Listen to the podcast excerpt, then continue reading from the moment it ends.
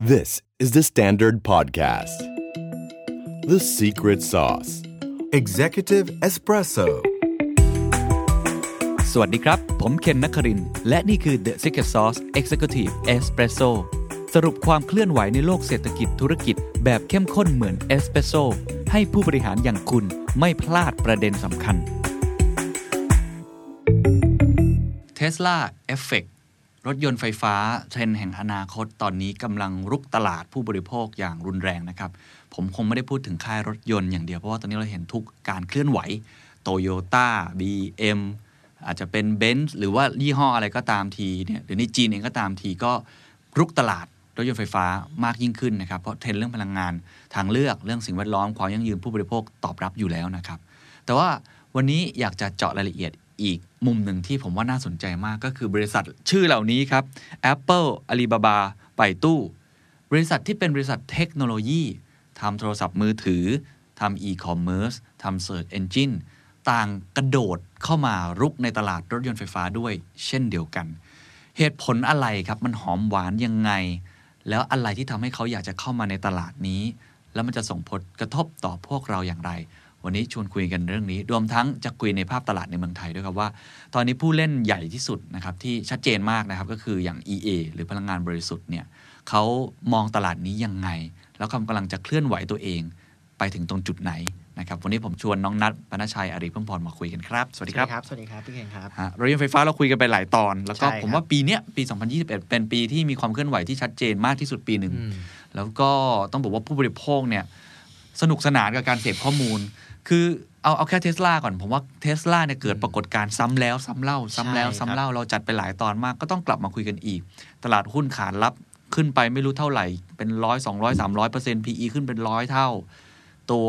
อีลอนมัสก์เองก็กลายเป็นบุคคลที่ร่ำรวยที่สุดในโลกอืมแล้วมันก็ส่งผลเอฟเฟกต์อีกหลากหลายภาคส่วนนะครับ ก็หลายคนก็มองว่ามันใกล้และเวลาที่จะถึงของอายุคเนี่ยพลังงานไฟฟ้านะครับ EV era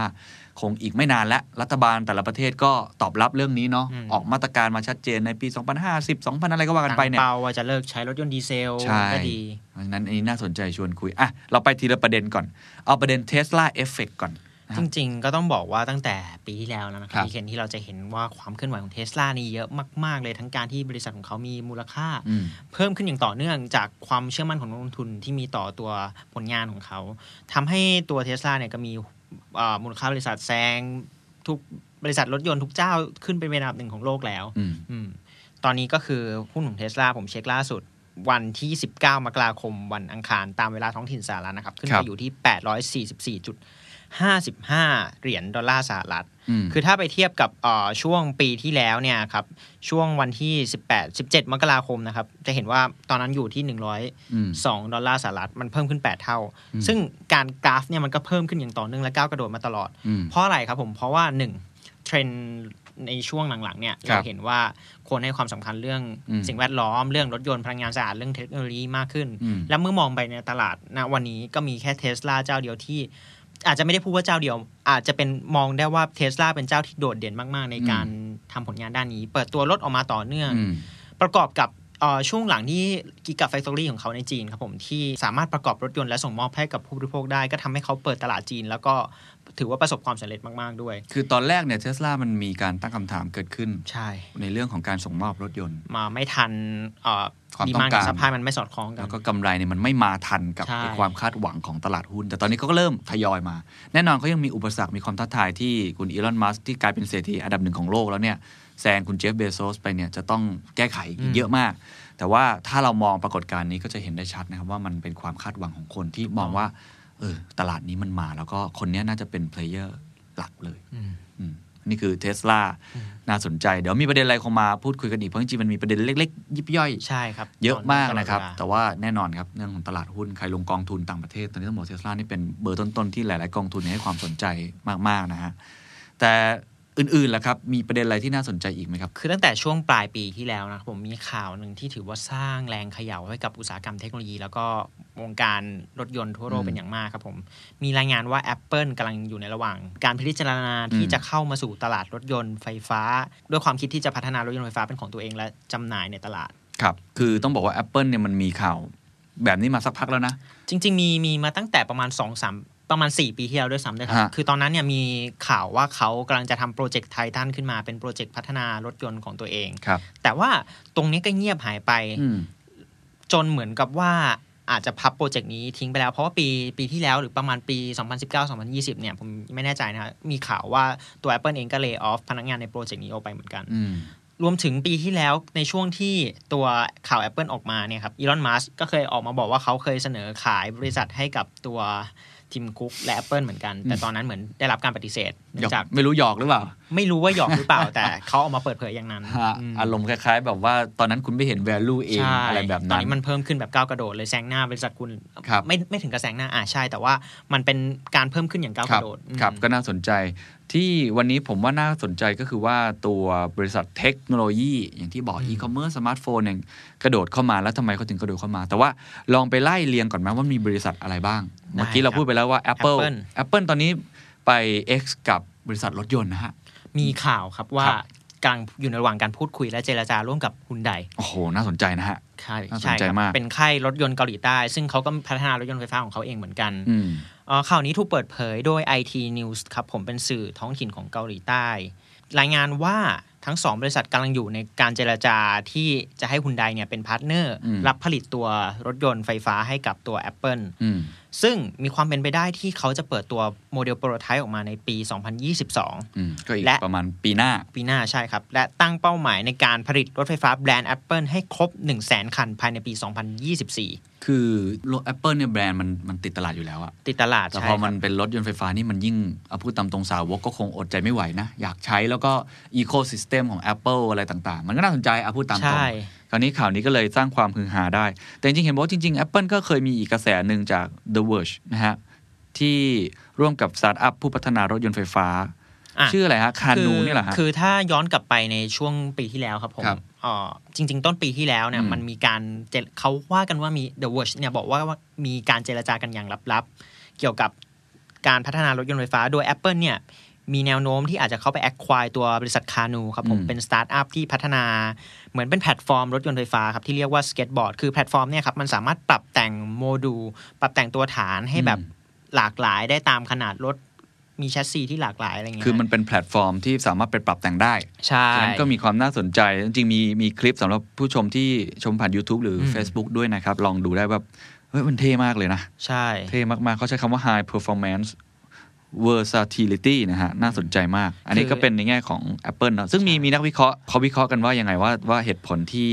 Apple เข้ามาบุกในตลาดเนี้ยนะอืมอดัมโจนาสครับผมเอ่อนักวิเคราะห์จาก Morgan Stanley เชื่อว่า Apple จะมีความได้เปรียบในทุกๆ มิติและแง่มุมหาก Apple เลือกที่จะบุกตลาดรถไฟฟ้าจริงอืมด้วยความที่อย่างที่พี่เคนบอกไปครับ ชื่อชั้นแบรนด์เองก็น่าสนใจอยู่แล้วศักยภาพในการดึงดูดเงินทุนบุคลากร รวมถึงระบบนิเวศ และการมี การที่ตัวเองมีเทคโนโลยีครับให้พร้อมเนี่ยก็ทำให้เขามีข้อได้เปรียบต่างๆเป็นจำนวนมากอืมเขามีซอฟต์แวร์มหาศาลอยู่ด้วยเนาะใช่นะถ้าเกิดมาใส่ในรถเนี่ยมันคงจะน่าสนใจมากขึ้น แล้วก็ใช่ครับเออจริง ๆเขาก็มีเรื่องของ health อยู่แล้วด้วยบุกตลาดสุขภาพอยู่แล้วด้วยงั้น Apple เนี่ยถือได้ว่าได้เปรียบมากเลยครับ แต่ก็ต้องติดตามกันต่อไปเนาะอันนี้ยังเป็นแค่ข่าวยังไม่ใช่ทางการนะครับใช่ยังไม่เป็นเป็นเหมือนแหล่งข่าวที่เอามาอ้างอิงต่อ ยังไม่ยืนยันอย่างเป็นทางการคครัรับบแต่ว่าเร็วๆนี้ครับผมครับเอ่อตัวทีมคุกเคยให้สัมภาษณ์กับคิสวอลเลสในรายการเอ่อ Fox News ไว้ ในช่วงวันอาทิตย์ที่ผ่านมานะคครัรับบผมเขาคือเหมือนคิสวอลเลสไปถามว่าเอ่อ what's next for Apple and Tim Cook อืมคือทีมคุกก็บอก เล่าความรู้สึกต่าง ๆ ว่ารู้สึกดีที่ทำงานพยายามจะทำให้ Apple เป็นบริษัทที่ดีที่สุดในโลกนี้ฮะแล้วก็มีคำถามหนึ่งที่พูดขึ้นมาว่าแล้ว Apple Car ล่ะอืมรวมถึงในแผนนั้นด้วยไหม ตัวทีมคุกเองก็บอกว่าผมขอไม่ให้ความเห็นเกี่ยวกับตัวอืมข่าวลือนี้วอลเลซก็เลยถามอ้าวแต่คุณเป็น CEO นี่ครับ คุณก็อืมสามารถให้ข้อมูลได้อืมเขาก็บอกว่าโอ้งั้นขอเลือกไม่แชร์แล้วกันอืมคือตัวเขาเองเลือกที่จะไม่แชร์เอง แล้วก็เหมือนพูดประมาณว่าทูเช่คือเหมือนอืมพูดประมาณว่าเหมือนคุณตรงประเด็น เลยนะอะไรเงี้ยอืมมาถามเขาตรงๆอย่างนี้ครับก็ทำให้ทึกทักไปได้ครับ ผมว่าอาจจะมีแนวโน้มที่อืมมันมีน้ำหนักอยู่พอสมควรนะข่าวลือนี้ครับไม่งั้นทีมคุกแกคงบอกไปแล้วว่าเอ้ยไม่หรืออะไรอย่างนี้มก็เป็นไปได้หรืออาจจะเป็นหินเฉยๆให้คนได้ลุ้นกันใช่ก็ว่ากันไปครับนะครับ อันนี้คือบริษัทที่หนึ่งอืมยังมีประมาณ2อสามบริษัทที่ผมว่าก็เป็นเอ่อ ยักษ์ใหญ่ที่น่าสนใจเหมือนกันอาลีบาบาที่เราพูดคุยกันไปก่อนหน้านี้ว่าคุณแจ็คหมาที่เป็นผู้ก่อตั้งเนี่ยปรากฏตัวแล้วเพิ่งปรากฏตัวไปฮะแล้วอันนี้คือจะทำรถยนต์ไฟฟ้าด้วย จริง ๆ ข่าวเนี่ยครับเอ่อครับประกาศความร่วมมือกันมาตั้งแต่ปีที่แล้วแล้วนะฮะอันนี้ชัดเจนเลยเป็นชัทาดงการชัดเจนใช่ครับอืมคือ Alibaba Group Holding เนี่ยครับก็จะร่วมมือกับ SAIC Motor ครับในการพัฒนารถยนต์ไฟฟ้า ซึ่งล่าสุดเขาได้เปิดตัวไปแล้วก็คือแบรนด์ IM อืมหลังจาก ที่ทั้งคู่เนี่ยประกาศพัฒนาร่วมกันก็คือตอนนี้เปิดตัวแล้ว และครับคาดว่าจะเริ่มเปิดให้จองในงานเซี่ยงไฮ้ Auto Show อืมเดือนเมษายนนี้นะครับโอ้ผมอันนี้ชัดเจนสุดเลยเนาะใช่ซึ่งอันนี้มีมีตัวโมเดลมาให้เห็นแล้วให้เห็นแล้วก็ดูเหมือนนเปรียวสวยงามใช่นะฮะดูสปอร์ตดูเอ่อล้ำสมัยนะ ใช่ ซึ่งครับซึ่ง SAIC Motor เนี่ยผมมีโอกาสได้ไปเยี่ยมโรงงานเขาเหมือนกันที่จีนครับผมอืมก็เป็นแบรนด์แม่ของ MG คที่รับประเทศจีนครับครับ แล้วอ่าเขามีการตั้งเป้าอะไรยังไงไหมเห็นบอกว่าในโมเดลที่2นี่จะเป็น SUV SUV ใช่ครับ ตั้งเป้าว่าจะจำหน่ายในช่วงปี 2022 ก็คือปีหน้าเป็นต้นไป ครับ อันนี้ก็ค่อนข้างชัดเจนนะครับ จริง ๆ ต้องบอกว่าอาลีบาบาลงทุนในสตาร์ทอัพผู้พัฒนา EV อย่างอื่นๆด้วยอ่าอย่าถูงกไหมเช่นเซี่ยวเผิงเนี่ยฮะฮะก็อาลีบาบาก็เข้าไปลงทุนเหมือนกันแสดงว่าคนนี้อันนี้คือทางการแล้วชัดเจนแล้วก็มาแน่นะ คคืรับอตัวอาลีบาบาเองครับเขาก็มีระบบปฏิบัติการเหมือนเป็นตัวระบบปฏิบัติการอัจฉริยะในรถยนต์อืมคล้ายๆ Apple Car อย่างเงี้ยอืมก็มีของเขาเหมือนกันอืมเขาก็พัฒนาตรงนี้เหมือนกันอืมแล้วก็ใช้ในรถยนต์ของ SAIC Motor ครับ ก็สังเกตว่าส่วนใหญ่บริษัทเทคโนโลยีเขาต้องไป X กับบริษัทที่เป็นบริษัทรถยนต์เนาะเพราะในเพราะแง่ว่าของไม่มีโน้ตฮาวมาก่อน แล้วก็ฮาร์ดแวร์ที่เป็นชิ้นส่วนยานยนต์นี่มันไม่ได้ง่ายขนาดนั้ใช่ครับในการอาจจะผลิตนะครับอืมอะมีอีกบริษัทจีนหนึ่งครับซึ่งอันนี้ผมว่าเออในส่วนตัวผมก็รู้สึกว่ามัน มันน่าสนใจนะ เพราะว่าไม่ได้คิดว่าเขาจะมาสนใจตลาดนี้เหมือนกัน นั่นก็คือไป่ตู้ไป่ตู้ไป่ตู้นะฮะอะแพลตฟอร์ม Search Engine ของจีนนั่นเองเขาเอ็กกับใครครับจีลี่ครับผมอืมบริษัทผู้ผลิตรถยนต์ไฟฟ้าจากจีน ซึ่งก็เป็นบริษัทแม่ของ Volvo แล้วก็ครับก็คือไป take over ของ Volvo นั่นเองนะฮะใช่จีลี่นี่อ่าถ้าใคร อยู่ในวงการจะรู้ว่าเป็นบริษัทรถยนต์ไฟฟ้าที่ใหญ่ที่สุดอืมในจีน แล้วก็อ่าประกอบชิ้นส่วนอะไรต่างๆ ที่เรียกได้ว่ายักษ์ใหญ่ที่สุดแหละนะครับแล้วก็เป็นคนที่ขายดีที่สุดในตลาดจีน ฉะนั้นไป X กับความอ่าไปตู้นี่ก็น่าสนใจนะ ว่าจะเป็นยังไงเขามีรายละเอียดอะไรออกมาไหมคือในรูปแบบของความร่วมมือในครั้งเนี้ยครับผมไปตู้จะรับหน้าที่ในการผลิตซอฟต์แวร์อืมอัจฉริยะให้กับตัวรถยนต์อืมส่วนกิลี่ก็ ผลิตตัวรถยนต์อืมอืมก็เป็นในแง่ของวางโพ i ิชันคซอฟต์ล้ายแวร์ๆกันและฮาร์ดแวร์ใช่อ่าคล้ายกันโอเคอะมีอีกไหมมี Foxconn ครับอ่าผม Foxconn เป็อันนี้ทุกคนรู้จักอย่างดีแล้วชิ้นส่วนอิเล็กทรอนิกส์แล้วก็เป็นคนประกอบสินค้าของ Apple ครับ iPhone อะไรต่างๆ นั่นเองนะครับเขาไปอ๋อจอยเวนเจอร์ใครฮะ จีลี่เช่นเดิมครับอ๋อผมเป็นการตั้ง joint venture ขึ้นมาเพื่อเป็นเหมือน solution provider ให้กับบริษัทผู้ผลิตรถยนต์อืมทั่วโลกอะครับอืมอันนี้ในคือลักษณะของแบบ B2B อันนี้อาจจะไม่ได้มีแบรนด์รถยนต์ของตัวเองใช่ใช่ใช่ไหมฮะ ก็เป็นการให้คำปรึกษาว่าเออจะผลิตรถยนต์ไฟฟ้า หรือระบบอัตโนมัติเนี่ยต้องทำอะไรยังไงอืมเป็นการเหมือนเป็น solution provider ให้กับครับ ผู้ผลิตรถยนต์ไฟฟ้าทั่วโลกครับเนี่ยฮะจริง ๆ ทาง Foxconn นี่ก็เป็นซัพพลายเออร์ผลิตชิ้นส่วนอิเล็กทรอนิกส์แล้วก็ชิ้นส่วนให้กับ BMW และ Tesla ด้วย ใช่ครับ ก็คือเป็นเป็นอยู่ในเอ่ออุตสาหกรรมอุตสาหกรรมนี้อยู่แล้วใน ecosystem นี้อยู่แล้ว เพราะฉะนั้นน่าสนใจ ยังมีไหมครับ ผมได้ยินว่ามีอีกหลายบริษัท ไม่รู้เราเคยคาดการณ์ว่า Google จะมา Microsoft จะมาคือไอ้พวก Big Tech ดังๆเนี่ยมัน มันมีเอี่ยวตลอดอะมีใช่ไหมอะล่าสุดครับผมมี Tencent เนี่ยแหละครับ ที่ได้ประกาศความร่วมมือกับกีลี่เช่นกันอืมในการที่จะเอ่อพัฒนาเทคโนโลยีรถยนต์อัจฉริยะให้กับตัวกีลี่ครับผมโอ้ซึ่งในที่นี้ก็รวมตั้งแต่การเปลี่ยนห้องโดยสารให้เป็นห้องโดยสารอัจฉริยะอืมพัฒนาตัว autonomous drive เทคโนโลยีการขับเคลื่อนอืมแบบไร้คนขับครับ แล้วก็พัฒนาในแง่ของการลดการปล่อยอัตรา คาร์บอนไดออกไซด์ครับผม ก็คือว่าไอ้แบรนด์ยักษ์ใหญ่ รถยนต์ของจีนจีลี่นี่เขาไปเอกกับทุกคนเลยนะ ทุกเจ้าเลยฮะคือพยายามเอาโน้ตฮาวของแต่ละคนมาใช้ Foxconn ครับไป่ตู้ แล้วก็ตัว Tencent ครับ เห็นล่าสุดมี Microsoft Microsoft ครับผมก็ประกาศเอ่อทุ่มเงิน 2,000 ล้านดอลลาร์ในตัวโปรเจกต์ที่ GM เขาพัฒนารถยนต์ไฟฟ้า รถยนต์ไร้คนขับเหมือนกันครับผมอ๋อที่เรียกว่า Cruise อ๋อแล้วตอนนี้ทางการ อันนี้ทางการแล้วครับครับแต่เป็นแบรนด์ใหม่ไหมหรือยังอยู่ใต้ GM อยู่ฮะเขาเรียกเหมือนเป็นโปรเจกต์ที่ทาง GM ก็พัฒนาขึ้นมาเหมือนกันครับแยกออกมาจากตัวที่เขาพัฒนาของตัวเองครับนะฮะแล้ว Google มีข่าวไหมจริง ๆ Google เนี่ยครับต้องบอกว่าทางเขาเองมีโปรเจกต์ที่พัฒนาภายใต้โครงการของเขาอยู่แล้วก็คือ Waymo อืมเป็นรถยนต์อัตโนมัติครับ อันนี้จะใช้ในเชิงพาณิชย์รวมถึงช่วงคือจริงๆแล้วพัฒนามาตั้งแต่ปี 2009อะแล้วเราเคยเห็นแล้วด้วยเราเคยเห็นใช่คลิปใช่ต่างๆที่ใช่เขาปล่อยมาเยอะมากใช่อันนั้นก็คือเป็น สิ่งที่เขาพัฒนาด้วยตัวเอง อืม ไม่ได้ไปเอกกับใครอะไรอย่างนี้อืมแต่เขายังไม่ได้ประกาศชัดเจนว่าจะขาย commercial อะไรยังไงอย่างณตอนนี้ก็คือเป็นการ pilot ทดสอบไปเรื่อยๆอย่างเงี้ยอืมแต่อันนั้นมันไปแนวรถยนต์ไร้คนขับไปเลยใช่เป็นแนวรถยนต์ไร้คนขับเหมือนเขาจะโฆษณาด้านนั้นมากกว่า มันเหมือนอาจจะไม่ได้เป็นแบบ B2C โดยตรงเหมือนเราครับ อะไรอย่างเงี้ยฮะ ครับอ้าวเยอะแยะครับคึกคักมากครับ ไม่ว่าจะเป็น Apple Alibaba ไป่ตู้นะครับ Tencent Microsoft อืม Google มากันหมดเลย เอาจริง ๆ ตลาดนี้มันมีอะไรดีแล้วฮะนัท นักวิเคราะห์เขามองกันอย่างนี้ครับผมครับเขียนมองว่าสิ่งที่ทำให้ตัวบริษัทเทคโนโลยีต่างๆเนี่ยเข้ามาในอุตสาหกรรมรถยนต์ไฟฟ้ากันมากขึ้น นอกเหนือจากเรื่องเทรนด์และความน่าสนใจที่เทสลาได้สร้างความสำเร็จไว้ให้เป็นตัวอย่างแล้วเนี่ยมันเป็นเรื่องของข้อมูลครับอ้าวเหรอฮะข้อมูลอืม Big Data ขนาดมหาศาลที่มันเป็นเหมือนอะถ้าพูดตามตรงอืมเขาอยู่กับเราผ่านมือถืออมแต่เขาไม่อยู่กับเราเวลาที่เราขับขับรถเขาไม่รู้ว่าเราไปไหน ไม่รู้ว่าเราเอ่อ ทำอะไรอยู่ในรถใช่ ซึ่งปกติพวก smart car ต่างๆ ตอนนี้มันก็ดีขึ้น มันก็ sync ข้อมูลใช่ครับมันก็มีในบางคันนะครับ ก็จะมีเทคโนโลยีแบบนั้นใช่ใช่ แต่ว่ามันก็เป็นเหมือนช่องโหว่ที่ทำให้เขารู้สึกว่ามันขาดหายไปอ่าโดยตรงนี้ครับผมครับเลอร์ตู่เป็นอืมกรรมการผู้จัดการของ s i n o Auto Insight บริษัทให้ข้อมูลด้านการตลาด และให้คำปรึกษากับค่ายรถยนต์เนี่ยเขาให้สัมภาษณ์กับ Nikkei Asia ไว้ว่าบริษัทเทคโนโลยีต่างๆเนะครับ มีข้อมูลผู้บริโภคอยู่แล้วอืมทั้งสถานที่ที่เราจะไปรับประทานอาหารสิ่งที่เราจะซื้อที่ที่เราจะไปอืมแต่หนึ่งในช่องว่างของข้อมูลที่ขาดหายไปก็คือข้อมูลจากกล่องดำตัวรถยนต์ที่จะทำให้บริษัทเทคโนโลยีเหล่านี้เนี่ย รู้ว่าเรากำลังจะทำอะไรเวลาที่เราขับรถอยู่อืมซึ่งถ้าพวกเขาสามารถเข้าถึงข้อมูลตรงนั้นได้เนี่ยก็จะสามารถต่อยอดได้เป็น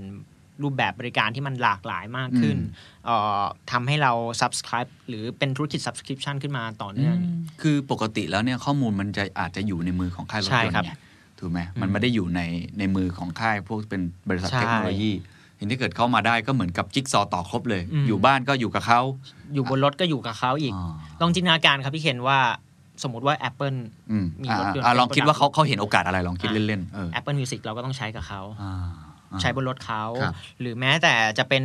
อนาคตอาจจะมีอินช r รนที่แบบบริษัทอืมเทคโนโลยีพวกนี้เข้าไปจับมากขึ้นอืมอะไรเงี้อืยมมันมีทุกอย่างที่สามารถเข้าไปแตะได้ แล้วเป็นตัวรถยนต์เนี่ยครับ เป็นอืมโปรดักที่จะพาเราเข้าไปปลักอินครับเอาแล้วอย่างค่ายอย่างซัมซุงมือถืออื่นมีไหมตอนนี้ยังไม่มีรายงานออกมาครับผมอ่าน่าสนใจครับ แล้วมีอีกไหมมีนักวิเคราะห์เขามองเรื่องข้อมูลเรื่องอะไรอย่างนี้ตรงกันใช่ไหมส่วนใหญ่เอ่อนักวิเคราะห์อีกคนครับผมครับเกาเฉินเขาให้ความเห็นครับกับ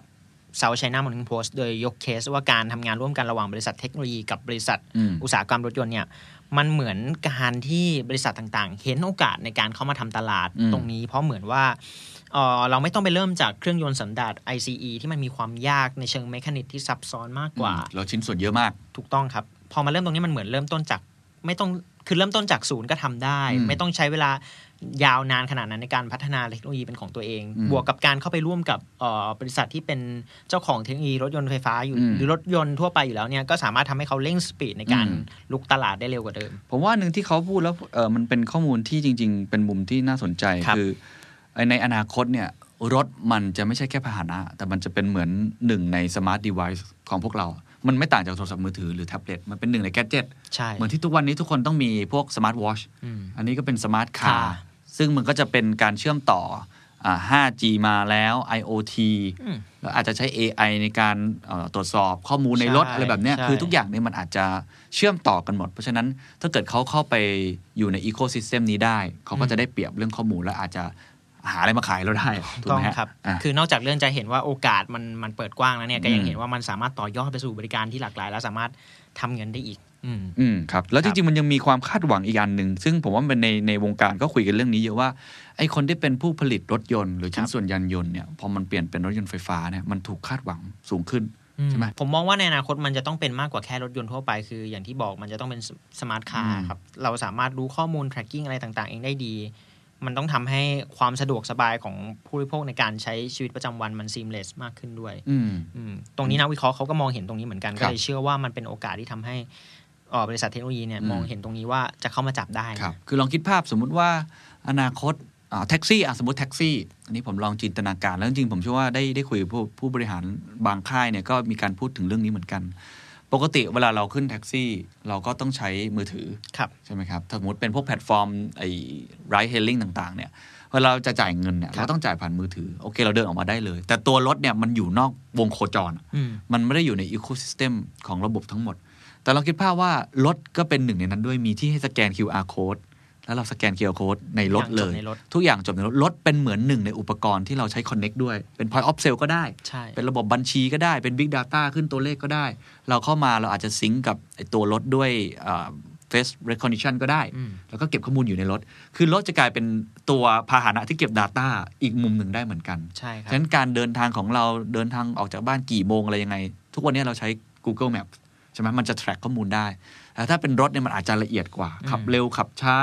หรืออะไรยังไงลองคิดภาพเหมือนสมาร์ทวอชที่ปกติอยู่ติดตัวเราทำให้รู้ข้อมูลร่างกายเรา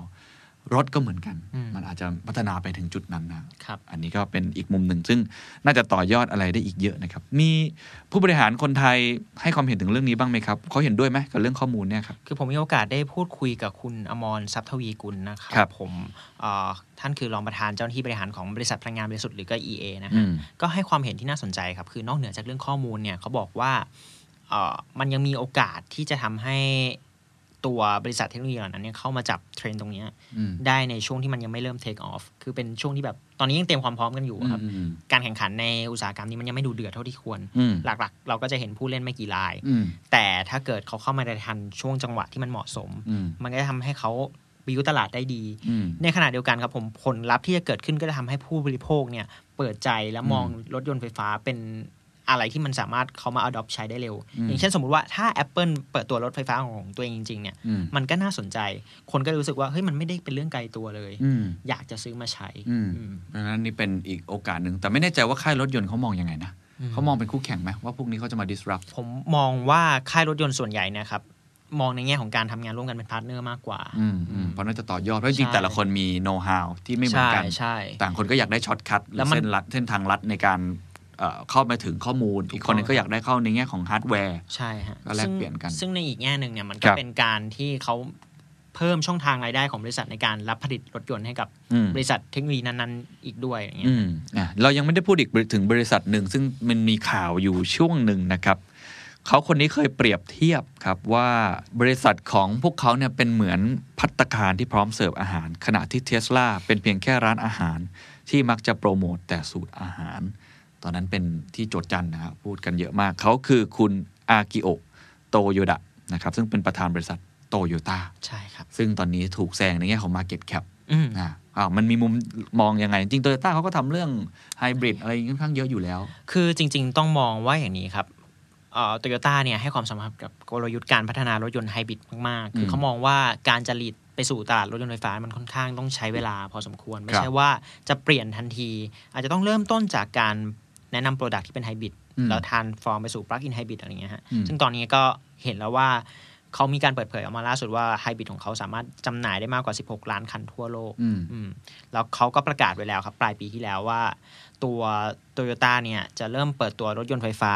เป็น BEV อืมหรือเป็น Battery Electric Vehicle เป็นแบบ 100%เลยครับเคลื่อนด้วยแบตเตอรี่ไฟฟ้า 100%เนี่ยอืมที่ตลาดยุโรปเป็นโซนแรกอืม ครับผม เพราะฉะนั้นโตโยต้าเรายังมองข้ามเขาไม่ได้นะอคย่ารับเพิ่งกล้าชื่อเขาออกไป แต่ครัผบมเคยเคยคุยกับนักวิเคราะห์หลายคนเหมือนกัน ก็อ่าคล้ายๆกับที่ที่น้องนัดพูดนะครับ ว่าจริงๆโตโยต้าค่อนข้างเชื่อในตัวไฮบริดอืมมากกว่าใช่เขาคิดว่าทุกอย่างมันต้องค่อยๆ adopt อะอืมแต่ว่าพอเทสลามันขึ้นมาแรงมาก ก็แสดงว่าจริง ๆ แล้ว ผู้บริโภคบางส่วนก็มีความพร้อม แล้วก็ตื่นเต้นกับการที่จะใช้ ABEV นี้มากพอสมควร ก็ต้องติดตามต่อครับว่าทางโตโยต้าเขาจะยังไงนะฮะเพราะนี่ถือว่าเป็นค่ายยักษ์ใหญ่จะช้าไปเร็วไปไหมอันนี้เราไม่รู้ เพราะว่าเขามีฐานที่แน่นมากอยู่แล้ว แล้วก็มีประวัติศาสตร์อันยาวนานนะครับซึ่งผมเข้าใจว่าอย่างหนึ่งครับที่ทำให้เขาอาจจะเปลี่ยนได้ช้า หมายถึงว่าเปลี่ยนในแง่ของกระบวนการผลิตได้ช้าด้วยมันอืมมีเรื่องของเอ่อ supply chain มีเรื่องอะไรที่เกี่ยวข้องเยอะแยะเลยเพราะการครับเปลี่ยนจากสันดาปมาเป็น EV เนี่ยครับมันมี รายละเอียดดีเทลที่เยอะใช่มากคือเอาง่ายๆนะครับ แค่ชิ้นส่วนยานยนต์เนี่ยที่มันมันเยอะมากนะของรถยนต์ๆเนี่ยใช่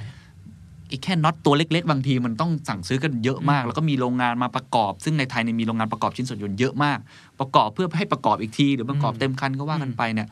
เออแต่พอมันเป็นรถยนต์ไฟฟ้าเนี่ยมันหายหมดเลยนะเหลือแค่แบตก้อนเดียวเออแล้วก็ชิ้นส่วนคือมันลดลงหลายเท่าตัวมากอืมฉะนั้นอันนี้แหละที่ทำให้เอ่อโรงงานที่เขาเคยมีชิ้นส่วนยานยนต์อยู่แบบเนี้ย มันอาจจะไม่ไม่ได้ relevant อยู่กับโลกใช่ปัจจุบัน ซึ่งอันนี้มันอ่าในเมืองไทยก็พูดกันเรื่องนี้เยอะนะครับ ผมพูดคุยกับผู้บริหารหรือบริษัทที่เขาเอ่อทำพวกโรงงานชิ้นส่วนยานยนต์เยอะเขาก็บอกว่า ก็เป็นอีกส่วนหนึ่งที่จริง ๆ รัฐบาลเราก็คอนเซิร์นเหมือนกันว่า สมมติมีโรงงานแบบนี้อยู่แล้ว มันไม่ได้กลายเป็นความต้องการของตลาดโลกอีกต่อไปอะแล้วเขาจะไปอยู่ตรงไหน เขาจะเปลี่ยนตัวเองยังไง ก็เป็นอีกความท้าทายหนึ่งที่น่าสนใจนะครับ ซึ่งอย่างเช่น ถ้าใครเคยลองขับรถรถไฟฟ้า ผมเนี่ยเคยลองขับเทสลาดู เวลามันเร่งเครื่องน้องเนี่ยพี่เอ็นเคยขับเทสลาใช่ครับ มีมีรุ่นพี่ที่เคยรู้จักกันเนี่ย มันจะเร็วมาก คือรถยนต์สันดาปเนี่ยอ่าใช่มันผู้เร็วชื่อก็มากบอกแล้วมันคือสันดาปอะมันต้องใช้เวลาในการเผาเผาผลาญใช่ไหมอืมพลังงานฟอสซิลเนี่ย มันจะมีอัตราการเร่งเครื่องที่ระยะหนึ่งใช่กว่าที่มันจะเร่งเครื่องมาใช่ได้ แต่ว่าถ้าเกิดเป็นพวกไฟฟ้ามันเหมือนกดพุ่ปุ่งมเลย ก็เหมือนเรากดปุ่มเปิดนะครับอืมเหมือนทุกวันนี้เรากดปุ่มเปิดพัดลมเปิดอะไรพวกเนี้ยใช่ไหมเปิดตู้เย็นอะไรเงี้ย มันไม่ต้องมีการค่อยๆเร่งเครื่อง มันใช่ครับมันจะพุ่ง เพราะฉะนั้นภายใน 3 วินาทีแรกเนี่ยบางทีมันมันเร็วพอๆกับรถสปอร์ต มันเร็วมากครับ ใช่ ผมมีโอกาสเหมือนกันได้ขับอืมตัว MG ครับที่เป็น ZSEV ตัวนั้นก็ศูนย์ถึงร้อยคือเร็วมากๆแบบใช่ ไม่ถึงสิบวิด้วยซ้ำมันเร็วมากใช่ๆเร็วมัมากคือบางทีเขาเคลม3วิ ใช่แล้แต่หัวที่ติดลยเบาะนะฮะแต่ว่าพอวิ่งไปสักพักมันอาจจะไม่ได้เร็วกว่ารถที่มันมีใช่สมรรถนะใช่ที่ที่โอ้โหขับเคลื่อนอะไรของเขาอืมก็คนละ feel แต่ว่านี่คือความแตกต่างให้เห็นอืมคือมันไม่จำเป็นต้องเปิดมาไอ้พวกตรงประตูหน้ารถอะเขาเรียกอะไรกระจังหน้ารถใช่ไหมเปิดออกมาแล้วมันเครื่องยนต์เต็มเลย อันนี้มันไม่มีอะไรเลยอะใช่มันมันคนละ feel แค่แบตมากก้อนเดียวไปเลย ใช่แล้วถ้าเกิดใครเคยขึ้นไปในเทสลาก็จะรู้ว่ามันเป็นรถยนต์ที่มินิมอลมาก มันจอมีใหญ่ มีแค่จอใหญ่อย่างเดียว คุณแต่ไม่ต้องย่านมันคุณไม่ต้องคิดว่าคุณจะเจอไอ้ไม้เอ่อโอ๊กไม้พวกมาฮอกกานีที่แบบสวยงาม คอนมโซลที่แบบยุ่งเหยิงไปหมดไม่มี เพราะฉะนั้นอ่าใครที่ไม่ได้ชอบเรื่องของความมินิมอลอะ ก็อาจจะไม่ได้ชอบนะ อันนี้พูดกันตรงๆนะ เท่าที่ได้เห็น แต่ว่ามันก็น่าตื่นเต้นจริงนั่นแหละ มันใช่ดูเป็นครับรถยนต์แห่งอนาคตอืมนะครับ อันนี้คือมุมมองที่ลองเอามาเล่าสู่กันฟัง ใครมีมุมมองยังไงลองแชร์กันได้นะครับ ผมว่ายังเป็นเรื่องค่อนข้างใหม่ในประเทศไทยนะ แล้วผมว่าหลายคนก็ตื่นเต้นกับกับเทสลาพอสมควร แต่ถ้าเกิดว่ามี Apple มีพวกเนี่ย Foxconn หลาย ๆ บริษัทที่ลุกเข้ามาก็น่าสนุกนะอืมนะใครจะไปคิดว่าอาลีบาบาอะไรต่างๆ ก็จะเข้ามาด้วย มาดูตลาดไทยบ้างดีกว่าไหม ตลาดไทยเป็นยังไงบ้างครับตลาดไทยครับผมเพราะว่าจริง ๆ ก็เจ้าตลาดที่เอ่อมุ่งเน้นตลาดนี้มากที่สุดนะครับ แล้วก็ถึงขั้นว่าผมเคยเคยคุยกับผู้บริหารสองสาครั้งนะในรายการนี้ด้วยอย่างคุณสมโพศอาหุไนยของพลังงานบริสุทธิ์ตอนนี้เข้าไปถึงไหนฮะคืออย่างตอนนี้นะครับผมจากที่ผมได้เคยคุยกับคุณอมรไว้ เขาก็บอกว่าตัวเอ่อธุรกิจของเขาเนี่ยจากเดิมที่ปีที่แล้วเหมือนมีแผนว่าจะเริ่มเอ่อ My Mobility ที่เป็นผ ลิตผลิตรถยนต์ไฟฟ้านะครับผมจะเริ่มกับแท็กซี่ ตอนนี้ก็เหมือนว่าอาจจะชะลอไปก่อนเนื่องจากอืมสถานการณ์ระบาดของโควิด มันทำให้ตรงนี้ยังลอนช์ได้ไม่เต็มที่อะไรอย่างอืเงี้ยมก็เลยเปลี่ยนเกมครับผมมาเล่นในเรื่องของตัว mass transportation แทนอืมจะเป็นเรือไฟฟ้า เป็นรถเมล์ไฟฟ้าซึ่งทั้งสองอย่างเนี่ยได้เปิดตัวไปเป็นที่เรียบร้อยแล้วอ่าจะมีการเปิดตัวต่อจากนี้เรื่อยครับจำนวนที่เพิ่มขึ้นผลิตเพิ่มขึ้นอะไรอย่างอืมเงี้ยแล้วตอนนี้มัน อ่าอย่างเรือไฟฟ้าเป็นไงน็อตได้เห็นยังได้ไปนั่งได้อ๋อเลยยังไม่ได้มีโอกาสไปนั่งครับ ผมแต่มีโอกาสได้เห็นแล้วครับอ่าผมก็ดีไซน์สวยงามนะ สวยงามใช่ครับครับเขาก็ยืนยันว่าจะผลิตเพิ่มเติมในตรงนี้อืมแล้วหลักๆ แล้วเนี่ยเอ่อตัว EA เขาไม่ได้มองตัวเองเป็นผู้ผลิตรถยนต์นะครับพี่เห็นเขาจะมองตัวเองเป็นเหมือน solution provider เป็นเหมือนคนที่ให้บริการทุกอย่างครบวงจรเกี่ยวกับตัวเทคโนโลยีอืมไฟฟ้าอืมอย่างเช่นเอ่อตัวแบตเตอรี่ที่เขาก็ทำเองอยู่แล้วครับมีโรงงานแบตเตอรี่ค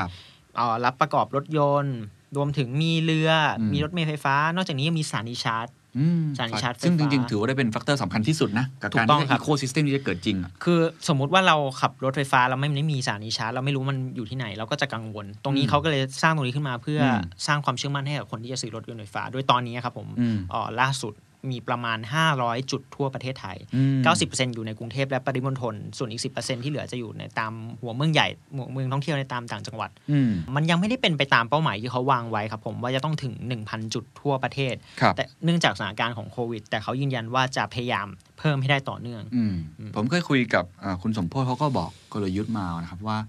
หลักๆ เนี่ยครับอ่าเขาเข้าใจแหละว่าจะไปสู้กับค่ายรถยนต์แบบชื่อดังที่เราพูดกันทั้งหมดเนี่ยอืมอาจจะอาจจะต้องใช้เวลา แต่ว่าจะลุกตลาดด้วยการทำเรื่องของไอ้แท็กซี่ก่อนใช่นะฮะซึ่งถ้าเป็นแท็กซี่เนี่ยมันเหมือนเราคุ้นเคยกันอะเราเรียกแท็กซี่แล้วเลยอ้าวนี่มันรถยนต์ไฟฟ้าเหรออ้าวมันนั่งได้นี่มันโอเค ทุกอย่างอ้าวชิ้นส่วนโอเคนะตรงนี้โอเคนะ ก็อาจจะทำให้คนเนี่ยมีความเขาอ่า educate ความเข้าใจมากขึ้น ก็ต้องดูต่อนะครับว่าจะเป็นยังไงเพราะตอนแรกคิดว่าแท็กซี่น่าจะเกิดขึ้นตอนแรกให้ข่าวใช่ว่าจะเป็นในเกิดขึ้นเชิงนั้น ใช่ แต่ตอนนี้ก็ดูเบรกไว้ก่อนเนื่องจากโควิดนั่นเองแล้วก็ในแง่ของรถเมย์ก็เคยได้ยินเหมือนกันใช่นะครับครับรถเมย์ไฟฟ้าว่าจะเปลี่ยนไอ้เนี่ยระบบทั้งหมดของขอสมกมีการยื่นแผนจะปรับปรุงขอสมกอะไร แต่ตอนนี้ก็ผมยังไม่เห็นนะรู้สึกจะถูกทางเอ่อคณะรัฐมนตรี หรือทางสภาพัฒน์ปัดตกไปอืมก็เดี๋ยวต้องรอดูว่าต้องรอดูจะเป็นยังไงฉะนั้นในแง่ของเอ่อ บ้านเราเนี่ยมันแนวโน้มมันมันเป็นยังไง จะเกิดขึ้นได้จริงไหมรถยนต์ไฟฟ้าเนี่ยคือตอนนี้ก็ต้องบอกว่าหลายคนมองเห็นและสนใจนะครับ ผมอ่าง่ายที่สุดเลยถ้าเรามองไปในแง่ของเรื่องการลงทุนเนี่ยตัวหุ้น EA ก็เพิ่มขึ้นอย่างต่อเนื่องปีใช่ที่แล้วอยู่ประมาณ 50 ตอนนี้ขยับขึ้นมาเอ่อ หกสิบหกสิบสองหกสิบสามราวๆเนี้ยก็คืออมันสะท้อนความสนใจของนักลงทุนที่มีต่อตัวเอ่อบริษัทอย่างนี้ได้เป็นอย่างดี รวมถึงเดลต้าที่มีการขึ้นเหมือนกันอ่านั้นทำชิ้นส่วนอิเล็กทรอนิกส์อืมอ่ามันมันเริ่มเห็นเทรนด์ครับผม ครับส่วนในแง่ของตัว mass ที่แบบเป็น B2C ผลิตรถยนต์ไฟฟ้าให้กับผู้บริโภค เราก็จะเห็นมีค่ายอย่าง MG อืมที่ปีที่แล้วก็เปิดตัวไป3 Product ที่เป็นอืมเหมือนในอยู่ในกลุ่มพลังงานทางเลือก ปีนี้เขาก็มีการ release ออกมาครับผมว่าเขาครองส่วนแบ่งตลาดรถยนต์ไฟฟ้าในไทยเนี่ยประมาณ 88%แล้วอือืมมเพราะว่ารถยนต์ไฟฟ้าของเขาก็มีราคาที่มันไม่ได้สูงเกินไปยังจับต้องได้ ในบ้านเราเนี่ยจริง ๆ มีกี่ค่ายที่เข้ามา ที่คือแบบคนไทยได้ใช้ที่วิ่งกันตามท้องถนนที่เป็นรถยนต์ไฟฟ้าแบบเต็มรูปแบบ คือถ้าเอาแบบ mass mass ก็จะเห็นแค่ MG ครับส่วนถ้า mass ค่ายอื่นก็จะเป็นกลุ่ม plug-in hybrid ยังไม่ได้เป็นไฟฟ้าเต็มรูปแบบ100%นอกจากนี้ยังมีแบบ FOMM ที่เป็นผู้ผลิตรถยนต์ไฟฟ้าของจีน อันนั้นก็จะเป็น ถ้าพี่เคนน่าจะเคยเห็นตามท้องถนนเป็นรถยนต์ขนาดเล็กๆเล็กๆใช่ไหมใช่เล็กๆเลย เหมือนกๆเคยเลยเห็นครับ ที่แบบน่ารักน่ารัก mini mini เลยแล้วเขาโปรโมทว่ามันลอยน้ำได้ด้วยอ๋อตัวนั้นน่าสนใจก็จะมีเป็นค่ายเล็กๆอย่าครับงนั้นครับนะแล้วอย่าง Audi ล่ะครับ Audi e-tron Audi เป็น SUV เป็นที่เป็น SUV ไฟฟ้า100%เหมือนกัน อันนี้ผมเห็นผู้บริหารหลายคนใช้นะอืมน่าสนใจเหมือนกันนะ อันนี้ก็เป็นอีกเอ่อ รุ่นหนึ่งที่ผมเห็นเริ่มมีคนเข้ามาใช้ในตลาดมากขึ้น ซึ่งถ้ามองในแง่ของตัวแบบแบรนด์อย่างนี้ครับพี่มันจริง ๆ มันมีเยอะมาก แต่มันยังไม่ได้เป็นการนำเข้ามาในรูปแบบของแบบ คือเรายังต้องมันเป็นรถกลุ่มที่แบบมัน high-end เกินอ๋อในราคาที่มันจับต้องอาจจะยากนักอ่าย่งเงี้ยอาจจะไม่ได้แมสนะ ใช่ เมื่อเทียบกับ MG ครับในราคาด้วยนะครับ ในครับในครับเลนเข้าใจส์ราคา แต่ก็มีทางเลือกเยอะนะ ถ้าใช่ผู้บริโภคท่านไหนคุณผู้ฟังท่านไหนใช้อะไรอยู่ นะครับลองลองเพราะเราก็ไม่ได้แบบโอ้โห ใช้ได้ทุกรุ่นหรือว่าเห็นทุกรุ่นนะฮะมีอะไรลองแชร์กันเข้ามา หรือว่าในแง่ของผู้บริโภคเนี่ยอยากเห็นแค่ไหนนี่ผมอยากรู้มากเลย เพราะจริง ๆ มีหลายคนนะ คนรอบข้างผมไม่ได้ทำวิจัยอย่างชัดเจนนะครับ เพียงแต่ว่าซาวเสียงมาเนี่ยหลายคนถึงช่วงเวลาที่ต้องเปลี่ยนรถแล้ว อาจจะ7จ็ถึงสิปีแล้วนะก็กำลังจะเปลี่ยนเนี่ยบางคนก็ตัดสินใจอยู่ว่าเอ๊ะรอ รถยนต์ไฟฟ้าเลยดีไหมอืมเปลี่ยนทีเดียวเลย กลัวราคาตกกลัวอะไรใช่อันนี้ก็เป็นความเห็นหนึ่ง ซึ่งผมคิดว่าจริงๆ ผู้บริโภคเราเราพร้อมเยอะนะ เราตื่นเต้นกับมันค่อนข้างเยอะเพียงแต่ว่าตัวอีโค y ิสเต็มเองมันอาจจะยังไม่เกิด ซึ่งถ้าลองพูดภาพภาพใหญ่เนี่ยพอดีมีโอกาสได้ไปฟังอ่าการบรรยายจากผู้บริหารหลายๆที่เหมือนกัน ก็จะมีมีอ่าในแง่ของ transition คือลองคิดภาพว่าการเปลี่ยนแปลงครั้งเนี้ย มันเป็นการเปลี่ยนแปลงที่มันมีคนที่โดนผลกระทบเรื่องนี้ค่อนข้างเยอะ อันนี้พูดกันแบบ fact fair ๆนะทุกประเทศก็เป็นนะอย่างเช่นคนที่ทำเรื่องพลังงานฟอสซิลอยู่อืมอะอย่างปตทอะสมมติปั๊มน้ำมันทั้งหมดถ้าเกิดคนใช้น้ำมันน้อยลงเนี่ยมันจะเป็นยังไง คนก็เข้าปั๊มน้อยลงด้วย หรือว่าอาจจะทำให้ไอ้ตัวธุรกิจของเขาที่ทำมาอย่างยาวนานเนี่ยมันเป็นยังไง อันนี้แค่เป็นการ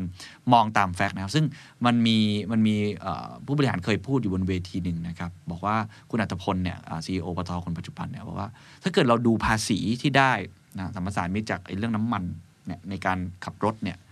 เอ่อปีหนึ่งเนี่ยประมาณ2องแสนล้านนะครับถ้าผมจำตัวเลขไม่ผิดนะครับปีหนึ่งเนี่ยถ้าตรงเนี้ยมันหายไปเนี่ยเออมันจะเป็นยังไงอืมแต่ไม่ได้บอกว่าเขาแอนตี้หรือไม่ใช่อย่างนั้นนะ แต่หมายถึงว่าทุกอย่างของทุกการเปลี่ยนแปลงอะมันมี transition ของมัน มันจะมีคนที่เอ่อเรียกว่างานเขาหายไปอะใช่อะสมมติโรงงานประกอบชิ้นส่วนยานยนต์ที่มีเยอะมากในประเทศไทยเราทำได้ดีมากเนี่ย ถ้าเกิดว่าคนไม่ใช้รถยนต์แบบเนี้ยเราจะต้องเปลี่ยนไปยังไง ซึ่งจริง ๆ ใน EEC พูดกันเรื่องนี้เยอะนะ ว่า เอ๊ะ เราจะต้องทำยังไงที่จะยกระดับในเรื่องของรถยนต์ไฟฟ้าเราอืมไอ ecosystem ทั้งหมดเนี่ยไอ new supply chain เนี่ย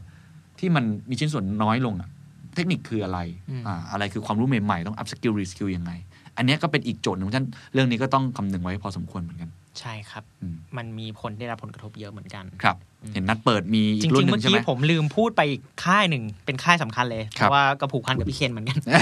นิสสันลีฟครับผมอ่าจริงๆนิสสันเนี่ยก็มีรถยนต์ไฟฟ้าของตัวเองเหมือนกัน แต่ว่ามันยังเป็นเลนส์ราคาที่คน พอเปิดเปิดราคาออกมาเนี่ยคนยังรู้สึกว่าเอ้ยมันยังสูงไปนิดนึงนะอืมถ้าเกิดลดลงมานี้ได้เนี่ยก็อาจจะดีรวมถึงมีนิสสันตัวนิสสันคิกส์ด้วยนะครับ แต่ตัวนี้จะไม่ใช่เป็นเหมือนรถยนต์ไฟฟ้าร้อยเปอร์เซ็นต์ครับ มันเป็นเทคโนโลยีการใช้แบตเตอรี่เข้ามาช่วยอืมใช่อันนี้ครับเหมือนแค่ช่วง ออกสตาร์ทเครื่องอะไรสักอย่างมั้งถ้าจำใช่ไม่ผิดใช่นะใช่ครับครับก็จะเนี่ยครับมีค่ายนิสสันอีกค่ายที่เป็นค่ายแมสแล้วก็อืมทำรถยนต์ไฟฟ้าชัดเจนอืมมีอีกประเด็นหนึ่งที่อยากชวนคุยก็คือเรื่องของอาตัวเลขประเทศที่ใช้รถยนต์ไฟฟ้าเยอะที่สุดในโลก ไม่ได้อยู่ในอเมริกานะครับไม่ได้อยู่ในยุโรป แต่ว่าอยู่ในประเทศจีนซึ่งใช่หลายคนครับก็อาจจะอาจจะคาดหวังไว้อยู่แล้วแหละว่าเขาผลักดันด้านนี้มากมันมันเติบโตขนาดไหนเมื่อเทียบกับสเกลโลก คือต้องยอมรับนะครับว่าครับจีนเป็นประเทศที่ผลักดันอุตสาหกรรมรถยนต์ไฟฟ้าค่อนข้างชัดเจนมากอืมๆเลยทำให้ผลลัพธ์เนี่ยก็คือเขาจำหน่ายรถยนต์ไฟฟ้าได้ดีต่อเนื่องมีการสนับสนุน subsidize ทั้งในแง่ของผู้ผลิต แล้วก็เอ่อตัวผู้บริโภคเองที่จะซื้อรถยนต์ไฟฟ้าด้วยอืมโดยทำให้ปีที่ผ่านมานะครับผมปี 2020 เนี่ย รถยนต์กลุ่มพลังงานทางเลือกทั้งรถไฟฟ้าและ plug-in hybrid ในจีน สามารถทำยอดจำหน่ายได้มากกว่า 1.36 ล้านคันนะครับผม